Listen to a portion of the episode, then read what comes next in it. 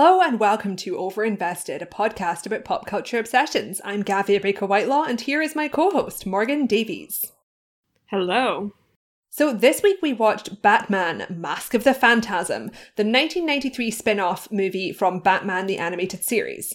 Starring longtime voice actors Kevin Conroy and Mark Hamill as Batman and the Joker, it's a romantic noir adventure mystery where Bruce Wayne reunites with an old flame while tangling with a mysterious vigilante known as the Masked Phantasm. So, this was a listener request from friend of the podcast, Madison, who sent us a very amusing message that, as I recall, was sort of like, Yes, I'm going to make Morgan watch this movie, anticipating that Gavia would already have seen it naturally. But I thought it was great. I had a great time watching this film this morning. Obviously, I had not seen it before, nor am I familiar with Batman the animated series because this was not part of my childhood. But um I thought it was fantastic and was just like absolutely rich with allusions to old Hollywood movies, which is my bag. So I had a great time, and I think we're going to have a lot to talk about. But Gav, you are an expert in the source material here. so we're going to begin with that because you know so much about this that I do not. So why don't you lead us off with some context for the TV shows from whence this came? Yeah. So if you like the movie, then you will love the TV show because the TV show actually, if anything, is better because um, they had some construction issues with the creation of this movie. But um, basically, uh, the first like kind of adult Batman movie was in 1989, the really wonderful Michael Keaton Batman, directed by Tim Burton, and that sort of kickstarted the interest in making a new Batman TV series, an animated show. So that was launched in 1992. And it was co created by Bruce Timm, Paul Dini, and Mitch Brian. If you're into Batman cartoons, you probably recognize a couple of those names because, like, they basically kept working in this forever afterwards because this show was so successful. But they kind of stumbled on it by accident because this was a period when obviously Batman has always been a very lucrative property, but there wasn't a huge amount of sort of studio control saying this is precisely what we want, which is very much what it's like for all of the big superheroes now. So these guys kind of put together a fairly lackadaisical pitch for what they'd be interested in doing, which is sort of stripped down noir influenced darker batman but suitable for kids. Because obviously this wasn't the point where they were doing fully edgy adult superhero shows yet. And they just like they, their pitch was so good. They were like just like sure make like 60 episodes of this show. So they had a lot of creative freedom but kind of the interesting thing about this show is that while it's really it's really great like it's really interesting aesthetically because they combine all these noir influences with this wonderful sort of stylized art deco aesthetic it's also definitely a show for kids, which means that they have to follow all of these standards and practices rules for like TV shows in the 90s. So like you're not allowed to kill anyone on screen. You're not allowed to like shoot anyone. You're not allowed to say that anyone's died. If someone gets pushed off a building, they have to say ouch when they hit the ground sort of thing. So there's all these like rules, um, which is just just turns it into quite a charming show. But um this series has a tremendous fan base to this day and is kind of seen as very influential um, one thing I should also mention is the soundtrack is fantastic. The music was composed uh, by Shirley Walker, and unusually for this kind of animated show, she like properly did an orchestral score for every episode, so that really kind of makes it feel more cinematic than other cartoons. But it just felt like a big kind of step up from this period where you had loads of cartoons like G.I. Joe and He Man, which are very simple and quite narratively childlike. And also just full of like loads of really fast moving nonsense because a lot of it's about selling toys. And this Batman series is like visually a lot darker. It has more thematically complex stories, but you can still watch it as like an eight year old. Oh, and it introduced Mark Hamill as the Joker. Crucially, it created Harley Quinn, an amazing character, and Mark Hamill, who is simply a wonderful Joker. Yes, I didn't know he played that character, and you would never know that was him. It is his second his second iconic role. yeah. So then this film is this sort of standalone film, but had some production drama. Do you want to get into that a bit also? Because I think you also know more about that yeah. than I do. I was just looking on Wikipedia, but um, basically the you know short cut version is that it was released into theaters, but that was not the original intention when it was being made. So there was yeah. some problems with that. I mean, we perceive the straight to video market, like straight to DVD, as sort of that's B movies and they're not very good. But especially for animated films, and especially during this period, like that was how you released this type of film. Like it wasn't des- designed to be a feature film that would release in cinemas. But because the show was such a hit and there was such an interest in Batman, Warner Brothers was like, okay, we're going to release this in cinemas. And by this point, like all of the people who were working on the movie, they were like on a tour in Japan or something and like they were halfway through post production and they were like you can't do this. This is clearly meant for a small screen and they had to you know change the aspect ratio of the whole film and suddenly all these Warner Brothers executives started getting interested in being like oh you need to reorder the story so the flashbacks all happen at the beginning of the film because audiences don't understand what flashbacks are. You know typical stupid studio notes. So the film kind of got messed around a lot and didn't kind of come out in its most satisfying form when it aired in cinemas. It didn't make very much money, unsurprisingly, because it's like a 77 minute long cartoon. But like kind of in more recent years, it's just got this cult following because people recognize that, you know, it's a really good film. And the TV show also is just like so well regarded by critics. Um, but it was not designed to be released in cinemas alongside like another Tim Burton film. Yeah, I thought that the end product from an artistic standpoint you know, I didn't know about this drama with the release situation until after I'd watched it and then I looked at the Wikipedia page. But I think it pretty much works as a movie in terms of like the structure of the film. The only thing that is a bit odd is that the Joker shows up like two thirds or three quarters of the way through with no. I think Warner Brothers was like, you have to have the Joker in this movie. yeah. And obviously we all know the Joker, right? And so it like it doesn't matter. You're just like, oh, the Joker's here. But if this had been intended as a feature from the beginning, I like y- you need that character to show up earlier from a storytelling perspective. Like it's just weird that he's not in there from the beginning, and that makes it feel more like part of a longer serialized project, right? That like you have this character who just kind of shows up and then is like, ah, yes, I'm also the bad guy, and like we all know who he is, so it's okay, but it doesn't completely make sense in the internal logic of what's happening. But other than that, I think it stands alone pretty well. Like obviously. It, it assumes that you have some knowledge of Batman, but like every human on the planet who has like seen a movie in the past 20 years has a working knowledge of Batman, so it's fine. And I think the movie actually does a pretty elegant job of not over explaining certain really familiar Batman things to you. Like, they do not show, for instance, the scene of them in the alleyway with the Waynes getting shot, which I did not need to see again because we've all seen it a gazillion times at this point. Can you imagine if they have it again in the one in the new one? I will laugh. I I have to assume it's going to happen. But they also in the flashbacks kind of show how Bruce becomes the Batman without laying it on too thick so that if you're watching this without a huge amount of information or just like to watch it as a satisfying experience of itself like emotionally it feels really coherent as a sort of complete thing and i think the flashbacks are integrated pretty well it's interesting to hear that the executives were messing around with the placement of them within the story because I felt like that was done. Well, I think the original writers got their way in the way. end because they made them do a new yeah. cut where they just put all of the flashbacks at the beginning and like just no. And the aspect ratio thing is also really interesting because it looks amazing. It looks so good.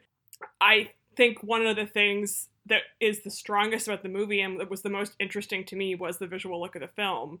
And as you were saying, it definitely draws on those Burton Batman movies. And they're both drawing on German expressionist films from the yeah, 1920s. Absolutely in addition to the Hollywood noir films from the 1940s. I was thinking a lot watching this about what was happening with film preservation in the 80s in America.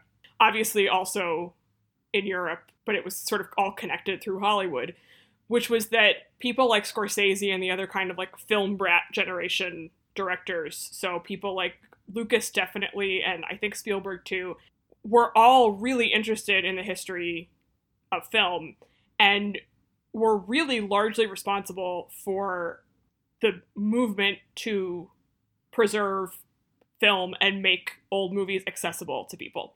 So obviously those older movies hadn't like completely vanished from the cultural consciousness for the, you know, intervening decades. I mean, some of them really had. Like Metropolis was just pretty much gone. I think the original cut definitely had was gone. But it was like if something happened to be playing on TV, you could see it, or if it was re-released, you could see it, or if you were someone like Steven Spielberg who had access to all of the prints at the Warner Brothers archive, you could watch them. But you know, you couldn't just rent a movie from the movie store or have the DVD or watch something streaming online.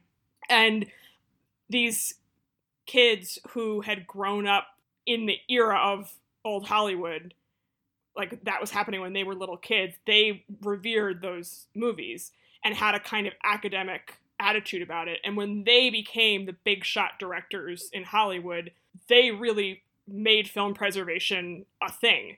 Obviously, Scorsese is the most important figure in that conversation in America, but he was not the only person in Hollywood who wanted that to happen. And so, what happened in the 80s and then the early 90s, I think it sort of extends to that period, is that it's just like a boom of these older movies becoming accessible to people. And I think you can see in the films that are made at that time all of this new influence of older movies because everyone can watch them. And you know, we talked about Who Framed Roger Rabbit a few months ago, and I was thinking about that movie a lot watching this one too. They're both directly addressing these movies from an earlier generation, but in this kind of cheeky, fun, animated way, right? And this film is so directly referencing all of these older movies in a way that is both taking like it's taking itself really seriously as a piece of art but also it's a children's movie right? like it's not it's not overly sober about it and i think that's part of what's really exciting about that era of film is that everyone was just like oh my god all these old movies were so great like let's try to do it ourselves down to like an animated show about Batman on television. Like, what? That doesn't happen now at all. I mean, regrettably, currently everyone's fucking cannibalizing the 80s in like the most shallow possible way. Because it's like yes. everything right now is the 80s, but it's always like, what if we had like a less edgy version of the Goonies? And it's like, I hate to say it, but a lot of 80s pop culture was about like being afraid of AIDS or hating capitalism, yeah. which strangely enough. But yeah, I mean, one of the things that I really love about this movie and the animated series is the way it kind of portrays Gotham because obviously it has to be absolutely kid friendly, but it's also like one of the best portrayals, I think, in terms of screen adaptations. I really like Tim Burton's as well, which is extremely fantastical and more kind of gothic. It's I mean, it's it's Tim Burton, so it looks like a Tim Burton location and it's got loads of kind of very theatrical sets. And then once you get to the kind of late 90s, Gotham is just this like absurd it's all neon. It's ridiculous. It looks like an MTV film set. And Christopher Nolan definitely has the worst Gotham because he's only interested in like making a protagonist driven like action movie. So his version of Gotham basically just seems like a normal city. And I really like what the animated series does, which is it's not really set in any particular time period. So it kind of feels very 40s. It's very kind of noir. Um, and kind of the shapes of everything are very stylized in this way that kind of looks a lot like architectural drawings and cartoons from the 30s and 40s. But there's also kind of elements of it that feel like the 90s, and the technology is all over the place because they sometimes just have like some bat technology thrown in there. And it's just this lovely sort of suspension of disbelief that is much harder or maybe like impossible to do with a live action movie. Yes, I found all of the production design really interesting and appealing. I think all I haven't seen the Schumacher Batman movies because that has not been high on my priority They're very fun. list. They're very ridiculous. Um, but I think the Nolan movies, I mean, it's such a reaction against. Oh, for sure. That, right? In a way that I think was kind of inevitable. Like, there's nowhere else to go. And obviously, that that's kind of Nolan's aesthetic, right? But it makes sense that Warner Brothers would choose someone who was going to do that kind of movie because, like, they had maxed out on the alternative, which was just like this is this is too much. But this is obviously a decade and a half ish earlier, and I think it strikes a really good balance between the really zany expressionist stuff that Burton is doing, which I also love, obviously, but it's a very specific thing because he is a very specific director. And then the things that go kind of too far in one way or the other in the movies that come after. And I agree about this sort of like slightly odd placelessness in this in a way that's like interesting. So Wayne Manor is like on the sea. it, it like looks like a Mediterranean like outcropping. And I never really have a strong sense of like the geography of the city watching this movie, but I didn't care at all because all of the different locations were so vivid. And I think that's part of the fantasy of it. And they do a lot with, again, sort of like 40s iconography, including um, there's a rundown World's Fair set, which you see in a flashback when it was up and running, that Bruce and the love interest yeah. go. I mean, at any to. given moment, Gotham City is about, I would say, at least 25% rundown fairgrounds of some kind. it's like their main industry, yes. which is always in a state of collapse. But but the World's Fair thing is directly oh, referencing the actual yeah. World's it's Fair. It's very, right? very retro. And then there are elements about it when it's run down, well, before and after it's run down, that seem to be directly referencing Metropolis. Like there are these sort of android type creatures that are quite eerie that reminded me a lot of Metropolis. So the combination again of this of both the Hollywood and the German movie references was really interesting and there's so much of this sort of 20th century promise that has been sort of abandoned or that has failed, which is really interesting coming in yeah. the 90s. It's also I I really think I mean Batman is like especially suited to this type of film because he's really suited to being stylized even just like visually his silhouette works really well in this sort of fantastical theatrical context. But I think Batman and Superman like they both fit so much better to a mid 20th century story than a lot of the Marvel heroes. Like, as soon as you start updating both of those characters, they make less and less sense and they are often a lot less likable. Especially like Superman, it's all to do with like print journalism and living on a small farm and stuff. Like, as soon as you try and like translate that directly, it stops working. And with Batman, this kind of tycoon persona that he has becomes much less interesting on a personal level in like a 21st century story and also much much less likable. Because it's like oh, it's like they're all fucking Jeff Bezos. Like you can't suspend your disbelief and be like oh he's probably fine. Whereas if it's this sort of figure who's existing in some sort of unspecified 1948 situation it's just it's got that distance and it kind of feels less gross. I, I was thinking too watching this I mean is basically just what you're saying. Like these characters are such valuable IP for these companies that they feel compelled to make movies about them every three years, right? Like so, they're doing them over and over and over again, and people go see them and they make a bunch of money, and so that's the Hollywood that we have now. But it really came home to me watching this movie the degree to which this is a 20th century creation and a reflection of 20th century neuroses, right? And we're now far enough away from that that you know we were both born in the 20th century and even though we've spent more time alive in the 21st century i feel like a lot of the things that influenced my brain and the way i think about the world and the stuff that i'm interested in historically is all the 20th century and 20th century culture.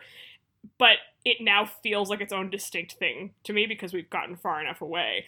And the character just makes so much more sense if you think about it in that context, right? As opposed to continuously trying to make new movies where he's just like, ah, yes, Batman again. It's like, well, what if this just doesn't have anything to say about our current moment because actually he was made up you know, a hundred years ago. It's not that long, but you get. I mean, point, it's right? it's almost that fucking long. It was like 1939, but also I feel like this yeah. also kind of illustrates what a great handle the creators of this show and movie had on the character because when they did like a follow-up TV series, which was only like a few years later, it was in the late 90s, but when they did a follow-up TV series to Batman the animated series, they did a sequel, but instead of being like, "Oh, we need to do this modern show," Um, it's called Batman Beyond, and the concept is that it's like Batman is very elderly, Bruce Wayne is very elderly. It's set in the quote unquote future. So it's like a futuristic kind of urban cyberpunk series, but the concept is that like Bruce Wayne is like a fucking old guy, so you can have a different protagonist, but it no longer feels like the kind of corny Batman and Robin persona, which is just like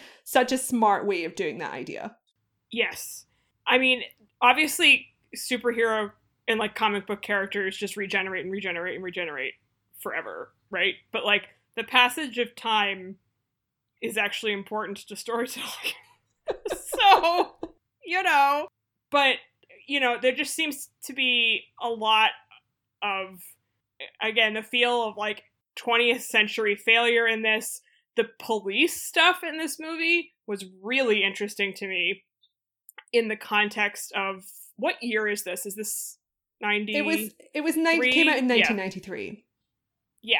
So this is a period of time where we're past the peak of the drug war, I guess, but it's still definitely going on. They're going to pass the crime bill. I think, I think the crime bill is 94. Um, don't quote me on that, but it's around this period, right?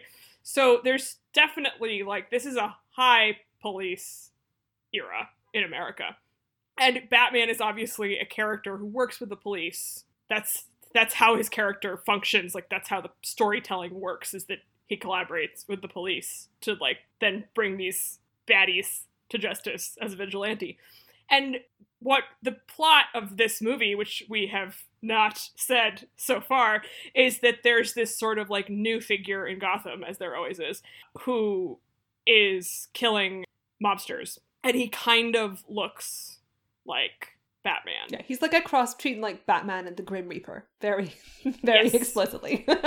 Deliberately designed to look like the ghost of Christmas Future from A Christmas Carol, which is explicitly referenced in the movie. But like big, you know, black cloak, etc. And so everyone thinks it's Batman who's killing these people. And so then the cops are trying to get Batman. And they're just bad in the movie. Like they're not presented sympathetically. And there's one particularly long scene where they've got him kind of cornered in a I don't even it's like an abandoned building or something. I don't even remember. But it's like the full on like militarized police situation. Like way too many cops have showed up to try to get this guy. They're firing tear gas into the building. They're doing all of the stuff that, you know, we're all familiar with. And the guy in charge is drawn as he almost looks like a sort of lower level like Italian mafioso. Like that's what his he looks like in terms of like the stereotypical sort of animated characters. Like but he's a cop. And I just thought that was such an interesting element to the storytelling given when this movie came out.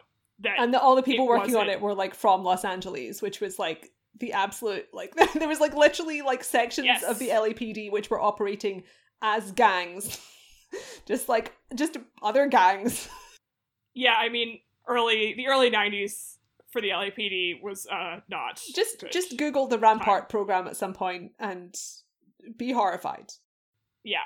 Yeah, I mean the police thing is I hadn't really I didn't really remember that element of this movie, but like recently I did I did like a YouTube video that was kind of going through the different uh, live action batsuit designs and kind of talking about how it's evolved with like different periods of cinema. And with like the Christopher Nolan movies, it's really interesting to see like the way the police department like is portrayed differently during the Christopher Nolan movies compared to the earlier ones because like obviously always Gotham City is corrupt and there's always like elements of the police department that are corrupt and then you've got kind of different portrayals of Commissioner Gordon. And in like the animated series Commissioner Gordon is this sort of very paternal like serious figure. And then in some of the other adaptations he's quite goofy.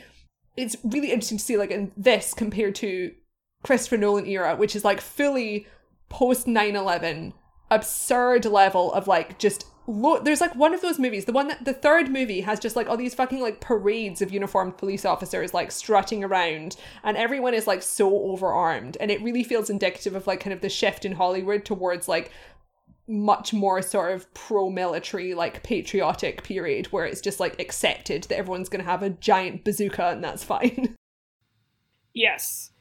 I mean, yeah, the the 2000s for that stuff. Obviously, that movie is 2012, but feels yeah, it's part of that. the it's part of the trilogy that began in like 2006.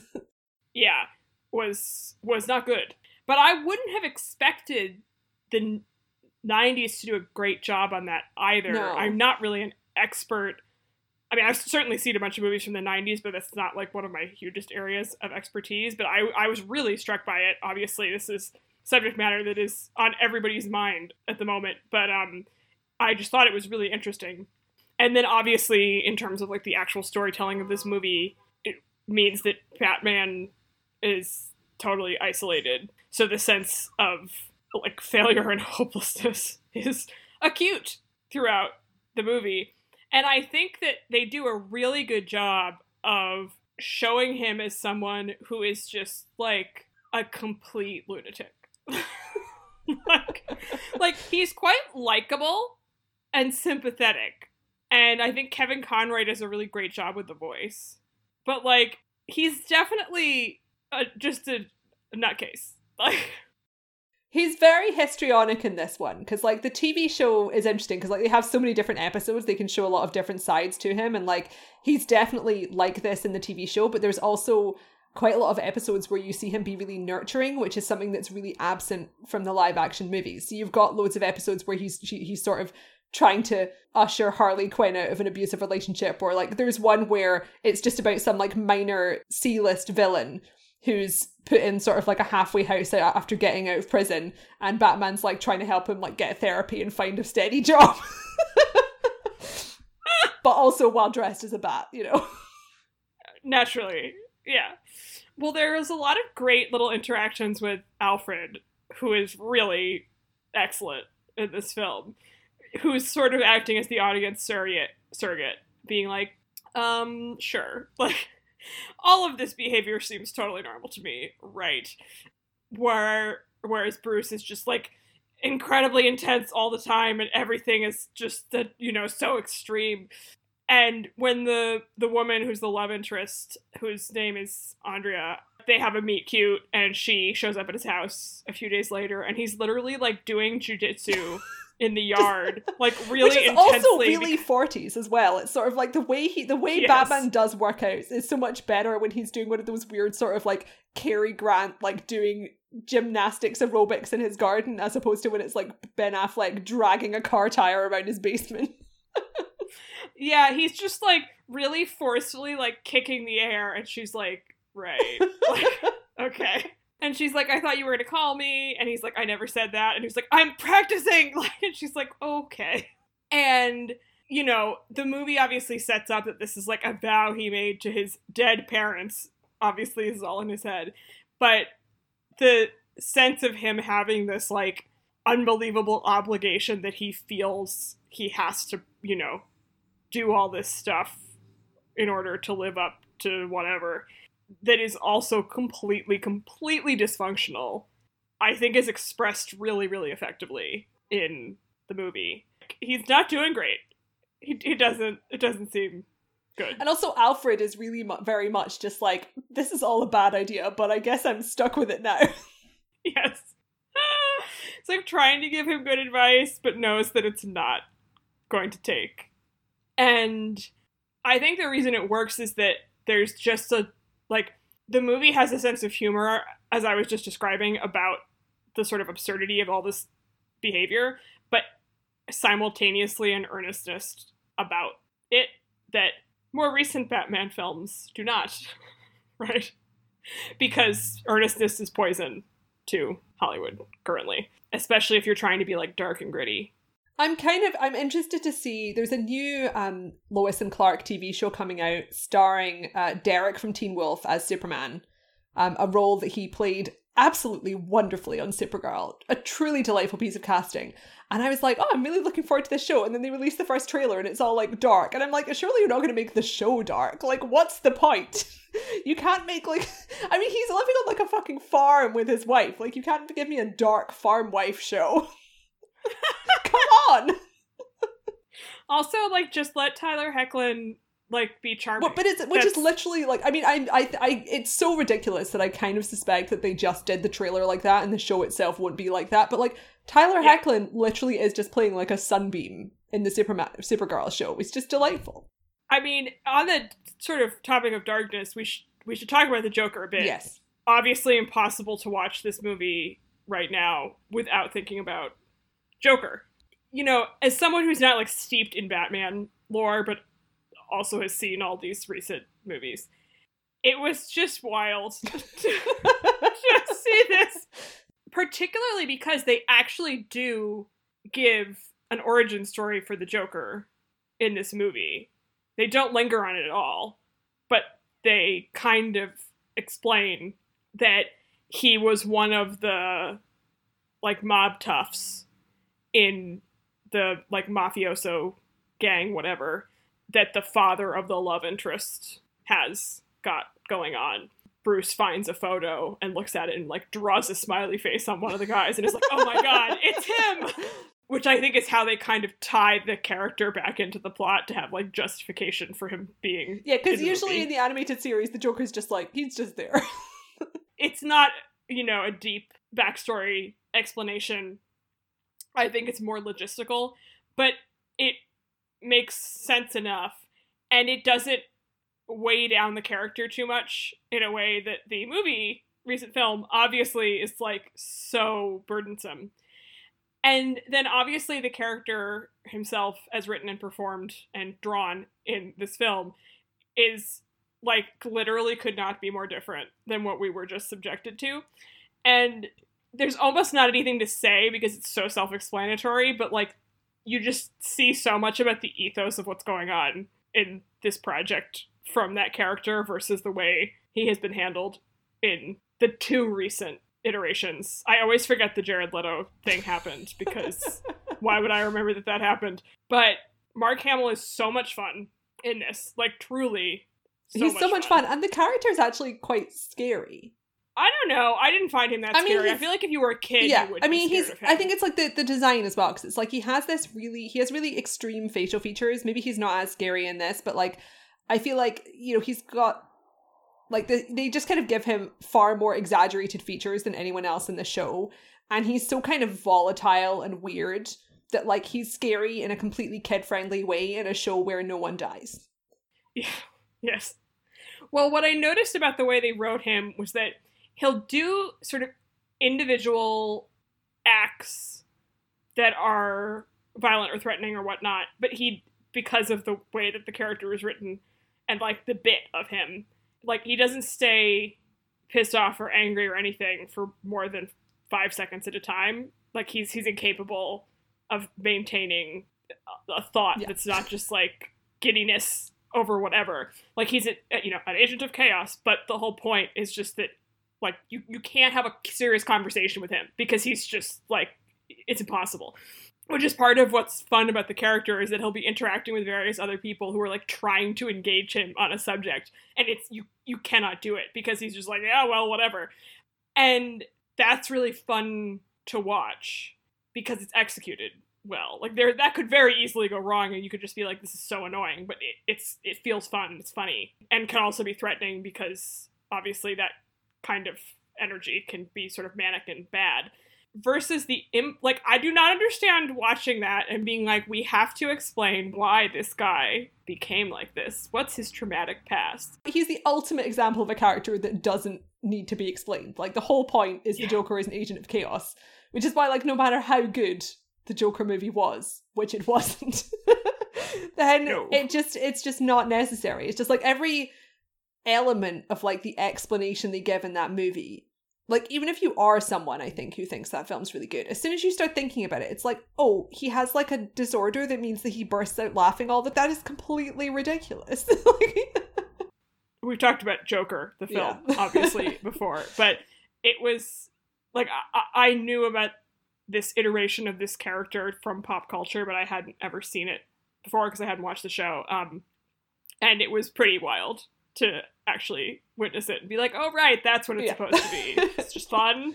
and like the t- because the TV show has so many episodes, it's like obviously a lot of the time he's just being ridiculous, but then they have like a couple of episodes they can put in to show why he's like a truly disturbing figure. So it's like the kind of the most famous ones are like when they kind of introduced Harley Quinn and initially she was just this side character and she was so fun they kept her in. And they kind of used that to illustrate this kind of abusive relationship narrative in like once again in a very kid friendly way, but it was just really well done because he's just this incredibly volatile person who can really be fit into that trope in a kind of intelligent way. But also, I was kind of looking up the backstory behind the two main guys getting their roles because, like, this is like Kevin Conroy, this is like his iconic role. He has basically been playing Batman for 30 years at this point. and uh, Mark Hamill as well, like, although obviously he's much better known for Luke Skywalker because that's an on screen role, like, the Joker is like his second most famous role and it's got this colossal fan following.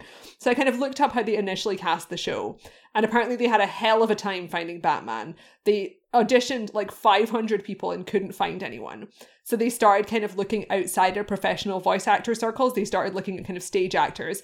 And apparently at this point like Kevin Conroy was like a jobbing actor in Hollywood who had graduated from Juilliard but like hadn't really made it in a big way. So he kind of auditioned for Batman but he was so kind of he was so classy. He basically just didn't know what batman was. So like he was only familiar with the 1960s tv series. And as soon as i was reading this interview i was just imagining alan rickman in galaxy quest who's this incredibly serious actor who then gets like landed with this like children's show role. Um so it's like he had explained to him that batman has this dark story and has this double life and he was like oh it's just like hamlet. Um, but i was happy to discover that kevin conroy is in fact just completely chill with playing batman for 30 years and actually gets a bit annoyed when they cast someone else who just copies his voice because like he is Batman's voice now. So it's like if you hire someone who just sounds like Kevin Conroy, you can still just hire Kevin Conroy. it's like at least do like a different version of Batman. And with Mark Hamill, he's obviously spoken about this a lot and i just find it really charming because like mark hamill is a delightful and very interesting person because like he had this huge breakout role in like the biggest franchise in the world, but he's not really typical leading man material, even either in terms of like his appearance or his personality. Like he's not like a hunk. And he's also like pretty fucking weird. he's just like this eccentric guy yes. who also has just been like married to a normal woman for his entire life, which is rare. Um, so like at this juncture, it was like after like after Star Wars, he was like on stage in a touring production of Amadeus playing Mozart for ages. And the one element of his performance, because obviously it's a script driven performance that he was allowed to change every night, was he could do a different weird laugh. so he had a he had a wide array of weird laughs which he could showcase as the Joker. And he was also like a huge Batman fan because the rest of the voice actors in this show were voice actors, they were not nerds. But the way that Mark Hamill found out about this show is he was reading some like not like a comic book, but like a comics digest like business publication and found out that they were casting for Batman villains and he was like, "Oh, I'd love to do like one of the more obscure ones." So he called up to play like some fucking weird ass, you know, like like someone like 2 tiers below the Riddler. And they were like, "Why don't you audition for the Joker?" So like they got like this amazing Joker performance who is like just immediately exactly what you want because like everyone who was auditioning was just doing impressions of previous people who'd done the Joker, which is once again not what you want. And so they've got this incredibly idiosyncratic performance from Mark Hamill. And um and he's just been doing it ever since because like he's now rooted into a whole generation of Batman's fans' psyches as well. And he really kind of understands the character and has no desire to make it into like this dramatic figure. He just wants to cackle. so I mean, that is truly an inspiring tale. Would that we could all achieve our goals by reading a trade publication and calling someone up but also it was it's really funny to just read the, this interview with him because like he was basically like I didn't think that I would get the Joker like he knew that he could get a voice acting role in Batman but he was like I don't think they're going to cast me as the Joker because I'm Luke Skywalker and it's like a PR nightmare and I'm known for yeah. playing this little angel faced twink and all the Batman fans are taking it way too seriously or to get angry because he was the only person working on the show who knew what fandom was like so he was like you're going to get letters yeah. but it was fine because he was really good Well, also he doesn't sound No, he's completely like... unrecognizable. Yeah. And it's just really funny to see him do the Joker voice in interviews and stuff because you're like, "Oh, okay." oh, that is just that is delightful. We should talk before we finish about the romance. We should. I think. Yes. which I found quite interesting. I thought they did a really good job with this element of the film, which normally I'm leery of. And frankly, most Hollywood movies do not handle romance well, but especially superhero movies. Uh, and I think that this character, Andrea, who is like the daughter of. I don't know if they ever actually specify what her father does, but he's like involved with the mob. And she and Bruce have this kind of like budding romance, and there are a number of flashback scenes where like it becomes clear that this is her father's deal, but she seems to be kind of in denial about it and then he's also kind of not dealing with it. But it's very clear as the the audience that like this is no good. Like obviously this woman's father is in bed with some bad people which you know leads to problems which we will get into when we get into spoilers. But i just felt like they did a really good job of making her feel pretty distinct as a character while also being a you know sexy lady, which is not what I normally expect from films of this type. Yeah, I mean, I think with the animated series, it's like they definitely don't have a lot of female characters, but like they're pretty well done. I also have to say that I quite enjoy a vamp. Like just just Oh, like a straightforward vamp, you know, just like an old school vamp, which actually like in the comics, like obviously there are Batman comics that are romances, and in the more recent comics, they've had some relatively well done sort of Batman Catwoman love stories, but it's not really the same situation where he has like one true love like Lois Lane. That's not the kind of character Batman is. And something I really enjoy about the kind of earlier Batman movies, like the 80s, 90s ones, is that the women in that are just vamps. Like at some point, I Morgan will watch like the corny ones from the 90s, and the role that Nicole Kidman gets in the sexy Batman because like Michelle Pfeiffer obviously is like a genuinely brilliant performance as Catwoman, but like Nicole Kidman has this role in the third Batman film where you look up vamp in the dictionary and it's just her because the way she acts is like no human on earth. She's like incredibly turned on to see this guy in like a rubber suit like jumping off a building after speaking to him like once. But she does this whole voice, like she's does doing this husky voice and it's like so Nicole Kidman just decided to like do a bit for like a whole feature film. And I really respect that because like the love interest they have in the Nolan movies is just this like nothing. and she's just wearing like clothes. Ah, yes, clothes. um, I mean, you know, Nicole Kidman is my my favorite, Mm. so I do look forward to experiencing that. I mean, Anne Hathaway, I think is great. Oh, I mean, I love Anne Hathaway. In one. fact, I wish she got to also wear like more absurd clothes because, like, they gave her this Catwoman costume that was like kind of sexy, but also they're trying to make it practical, and it's like you need to go one way or the other because the middle ground is not the place to be. I mean, if they had gone really absurd with it, it would have felt oh, it would have felt very. If it, because- it could, you, can't have a sexy Catwoman in those movies because like they're not sexy movies. no. But like what they gave her was just like. Yeah, I mean, I think the character in this is obviously a type. Like, she is a vamp, as you say, and is playing on tropes Yeah. from those But old so are they movies. all. It's a very simple short film. Yes, but it doesn't feel. It doesn't ever feel kind of weird or bad to me. And there's a lot of interesting stuff going on with the motivations between the two of them that I think is really interesting, which gets us into spoiler territory. So we will be spoiling the end of the movie. now. Yeah. Uh, if you are listening to this still and haven't seen Batman Mask of the Phantasm, you've now been warned. So she winds up being the, the Phantasm, whom we really haven't talked about very much over the course of Yeah. I mean, he doesn't really get much of a chance to stretch his conceptual legs because he's a mysterious man in a cape, or as it turns out, a woman. Yes. But uh, I didn't figure this out until right before it was revealed, and then was like, oh, obviously. Yeah, it's like it's one of those sort of like watching an episode of Law and Order. It's like, well, we eliminated all the other possibilities, so yes. But uh I also don't ever figure stuff out until it's like shoved in my face in movies like this. That's not how my brain works. Like I I don't care, I'm not interested. But uh I thought that there's a really interesting bit right at the end where like she's fighting with the Joker at again this like abandoned World's Trade World World's Fair ground, and um, she's fighting with a robot of a housewife that is just like mechanically cutting things.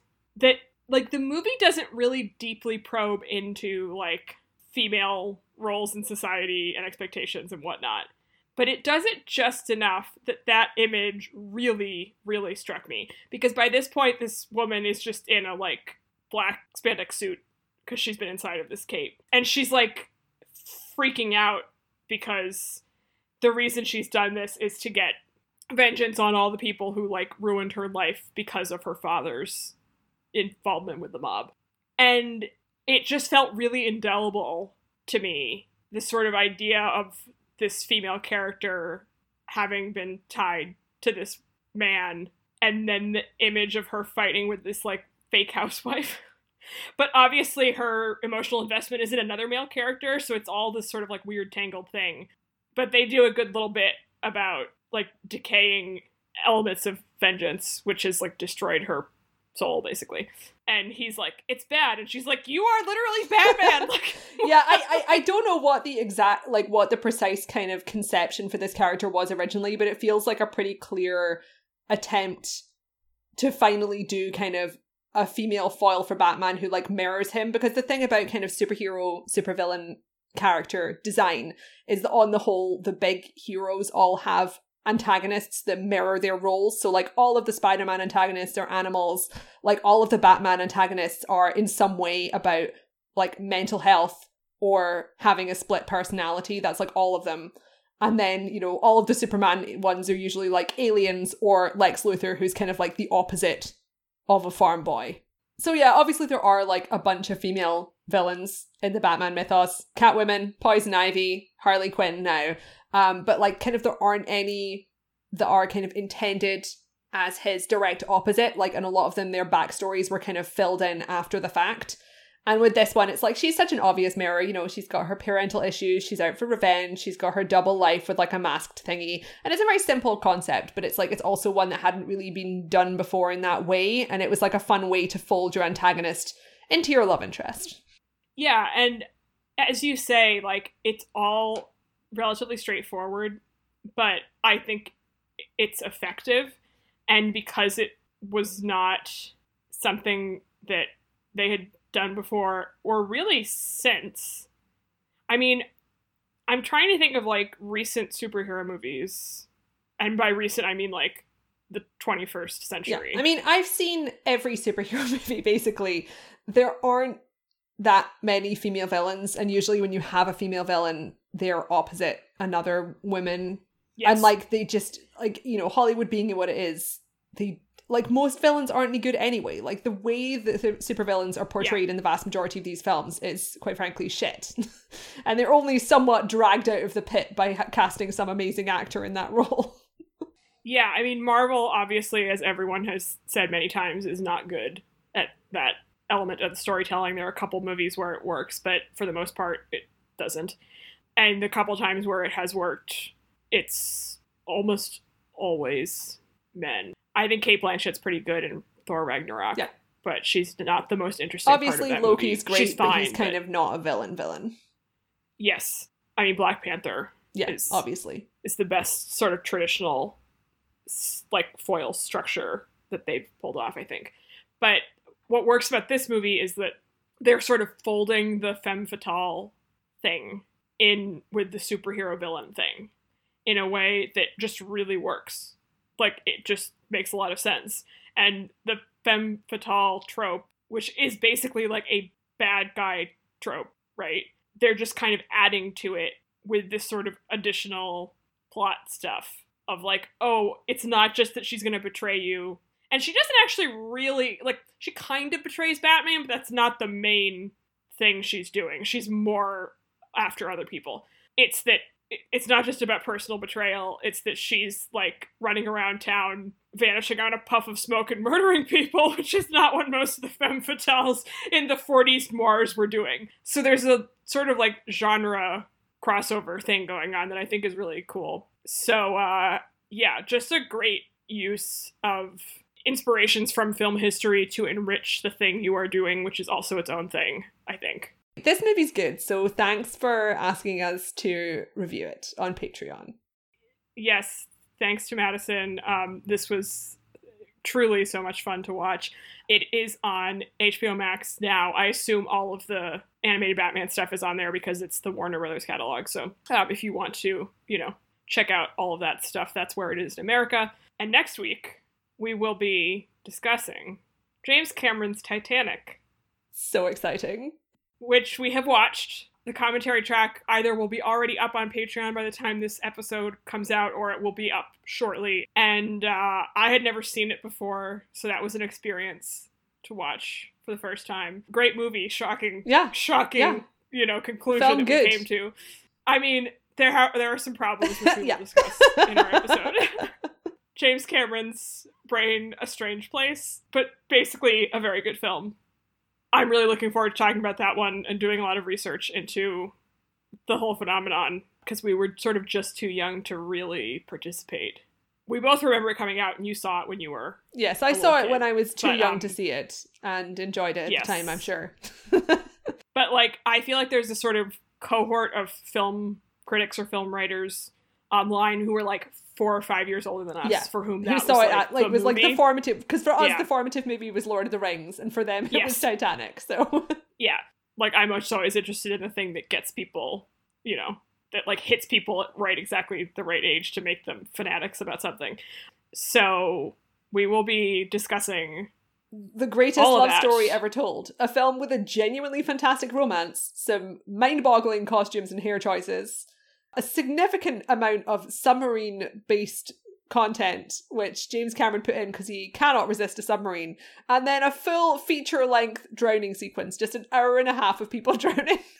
it's an hour and a half of people falling in love and then an hour and a half of drowning.